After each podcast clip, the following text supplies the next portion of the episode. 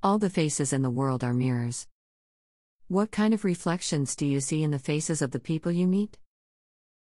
Long ago, in a small, faraway village, there was a place known as the House of 1000 Mirrors. A small, happy little dog learned of this place and decided to visit. When he arrived, he bounced happily up the stairs to the doorway of the house.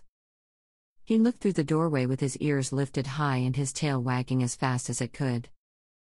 To his great surprise, he found himself staring at 1,000 other happy little dogs with their tails wagging just as fast as his. He smiled a great smile, and was answered with 1,000 great smiles just as warm and friendly. As he left the house, he thought to himself, This is a wonderful place.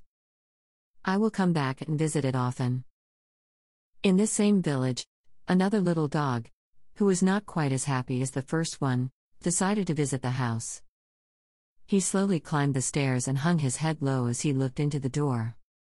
When he saw the 1,000 unfriendly looking dogs staring back at him, he growled at them and was horrified to see 1,000 little dogs growling back at him.